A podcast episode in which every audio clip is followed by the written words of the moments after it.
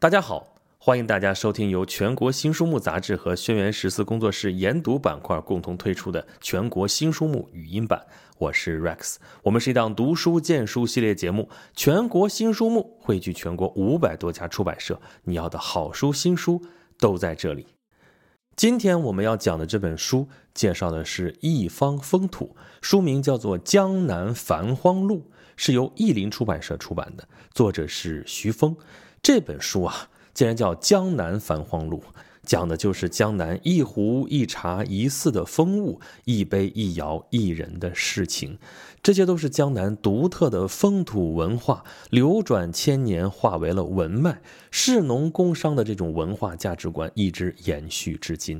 这本书的作者呢，本身就是江南人士啊，徐峰，他是作家，紫砂文化学者，现居陶都宜兴，著有长篇小说《国湖》、长篇散文《一壶乾坤》、长篇传记《布衣胡宗》、《花非花》等等，曾经荣获2015年中国好书称号、中国作家鄂尔多斯文学奖、中国传记文学优秀作品称号、冰心散文奖、中国电视金鹰奖、紫金山文学奖、江苏省5个一工程奖、中山文学奖等等等等。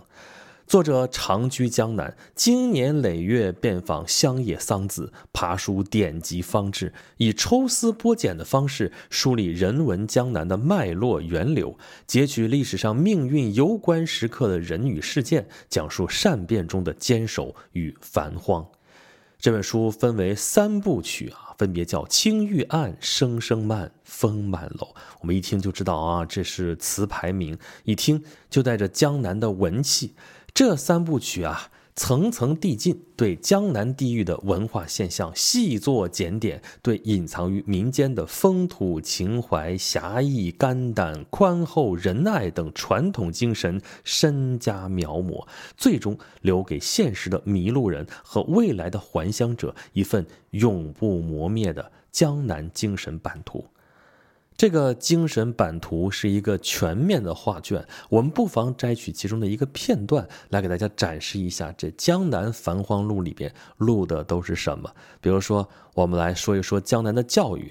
江南的教育有着非常悠久、非常优秀的传统。在科举时代，尤其是明清时代啊，江南的士子在每回的进士榜单里边都能占到大头。但是到了近代啊，光绪31年实行了1300年的科举制度，宣告废弃了。这个时候，江南的乡村教育啊，已经有了盘根错节的网络体系。那一旦你说不再选拔举人进士了，这就给太多的读书人带来了困顿与迷茫。但是呢，民间价值观还依然有它的惯性啊，虽然不再考举人，不再考进士了，但是人们对于读书的热情却丝毫没有减弱。一些有实力的开明绅士站出来，出钱办教育啊，把原先那些书院的牌子换成了师范讲习所。从这里走出去的学子啊，以前是举子，对不对？现在就变成了乡村教育的后继之人。原先的晋升路径啊，是秀才、举人、进士，现在呢，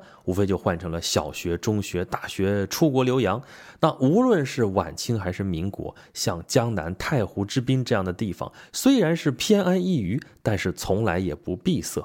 在宜兴这个地方啊，出紫砂壶的地方是吧？早在16世纪啊，那些茶壶就跟着茶叶由东印度公司的邮轮远渡到阿姆斯特丹的港口。紫砂壶带来了很多的文人啊，有的就留下来不走了啊。那留下来干什么呢？教书就是他们的首选。你别看一个简陋的乡村学校啊，从里边走出来的先生可能就是一个学问家。包括徐悲鸿的父亲徐达章这样的乡村画家啊，他画过传世之作《京西十景》，他呢早年就是附近乡村学校一名默默无闻的教师。再比如说东坡书院这样的老牌子，那自然就被县里收编了，改成了高等小学堂，附近的大户人家都把孩子送到这里边来。那原先有实力的乡村宗祠塾学呢，也就是私塾嘛，这个时候也改成了小学和初级中学。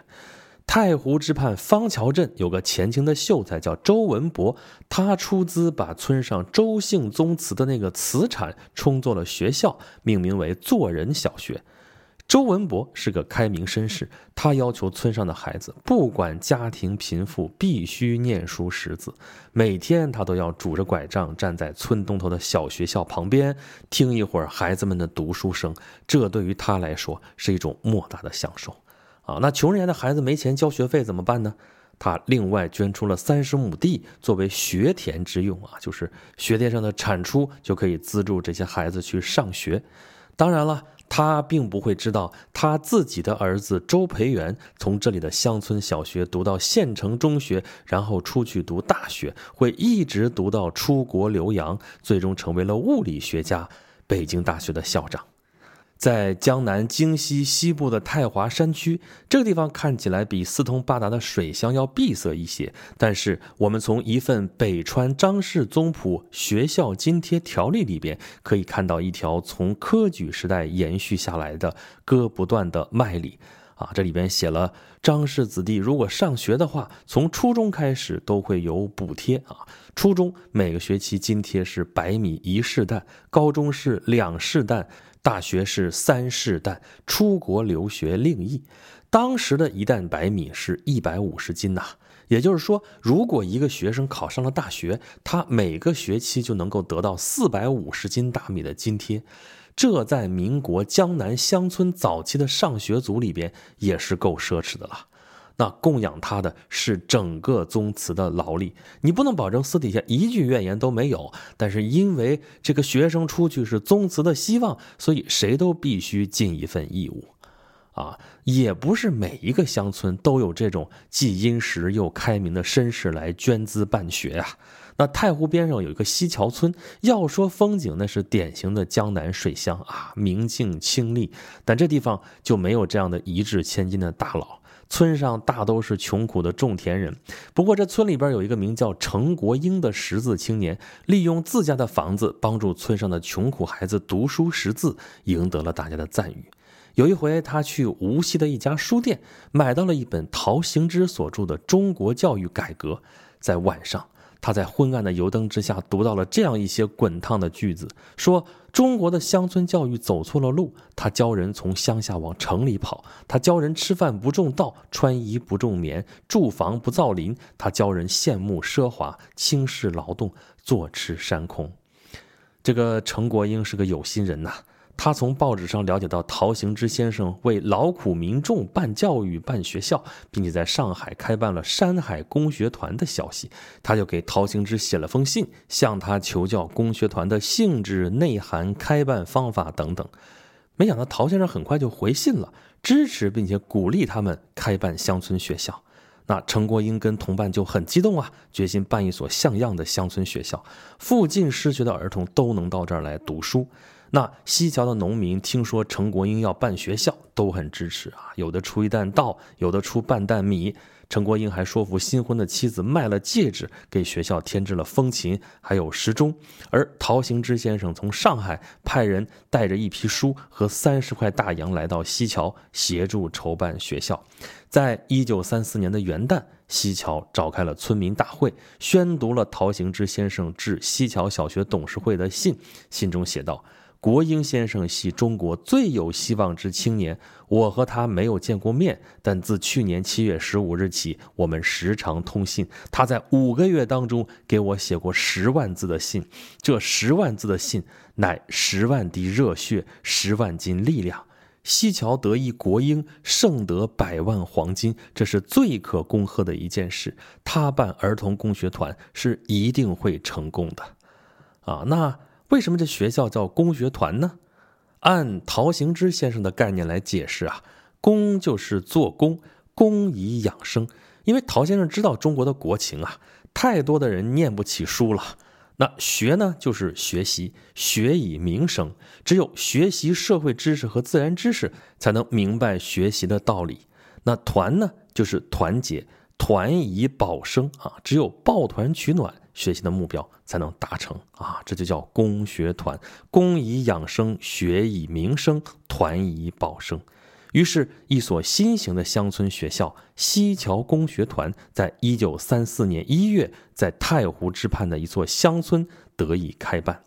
他吸纳了周边16座村子的100多个孩子来上学，可谓功德一件。后来呢，陶行知来到过这所学校面授指导，他很喜欢吃这里的太湖三鲜、白鱼、白虾、银鱼，高兴之余还给学校写过一首词：西樵西樵，你像冬天的阳光，向大地照耀，你像旱天的雨露，滋润田间禾苗，愿你抚养新生命，为穷人解决温饱，让你掌握新扫帚，将文盲腐朽清扫。这种诗词非常的通俗易懂吧，让我们现在来看的话，好像这个韵味差了点，但是呢，当时这种通俗文字是风靡一时啊，主要还是因为不识字的人太多了啊，没钱念书的人更多，这种朴实的文字啊，反而是容易记住，易于传播。那么到了抗战的岁月当中了啊，你看到处打仗，天天死人，按理说江南的乡村教育，不说遭受重创吧，也应该是偃旗息鼓了吧。但是事实恰恰相反，就以江南洋县一地为例啊，洋县就是宜兴吧，各类学校从抗战前的225所，到了1945年抗战胜利的时候，反而是增加到了382所。怎么会这样呢？是说这儿的老百姓不逃难吗？是说到这儿的日本兵不杀人吗？怎么可能呢？还是这个地方的文脉兴旺，而且地理位置独特呀。南部丘陵山区群山连绵，接通苏浙皖三省，山路是四通八达，但日本人就是不敢进山呐，因为新四军在这一带活动啊。这地方青山是天然的屏障啊，不光是吸引了很多学校搬迁到这个地方，而且在大山的怀抱里边讲学读书，倒也是苦中作乐了。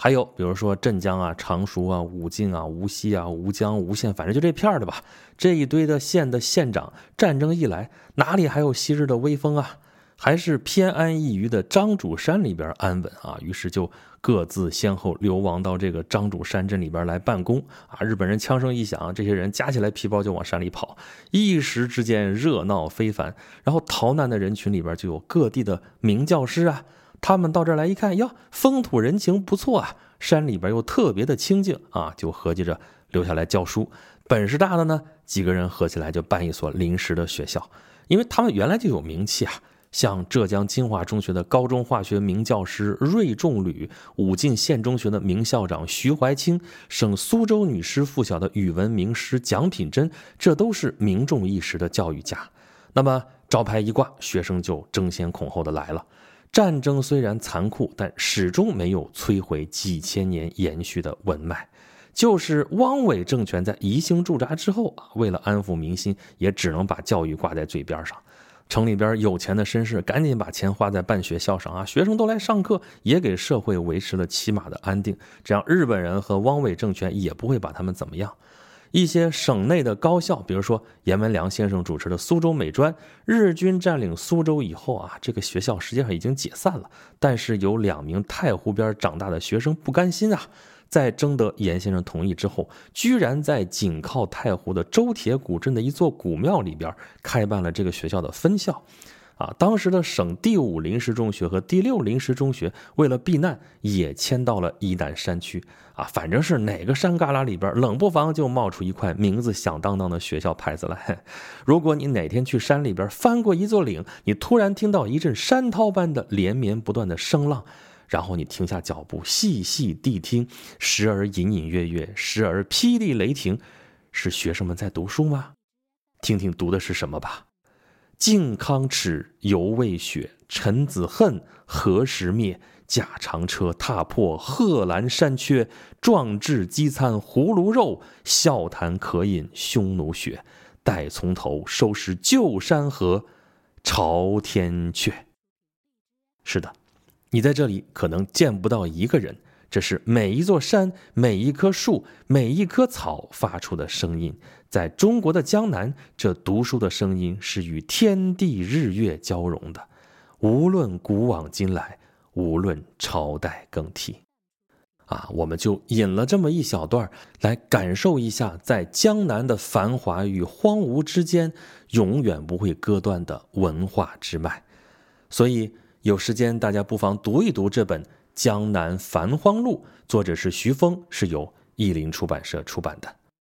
好了，感谢大家收听由全国新书目杂志和轩辕十四工作室研读板块共同推出的全国新书目语音版，我是 Rex。我们是一档读书荐书系列节目，全国新书目汇聚全国500多家出版社，你要的好书新书都在这里。如果大家想要获取更多好书新书的资讯，以及对本节目有什么好的建议和想法，欢迎大家关注微信公众号全国新书目，留下您宝贵的反馈。好了，本期节目就是这样，咱们下期再见。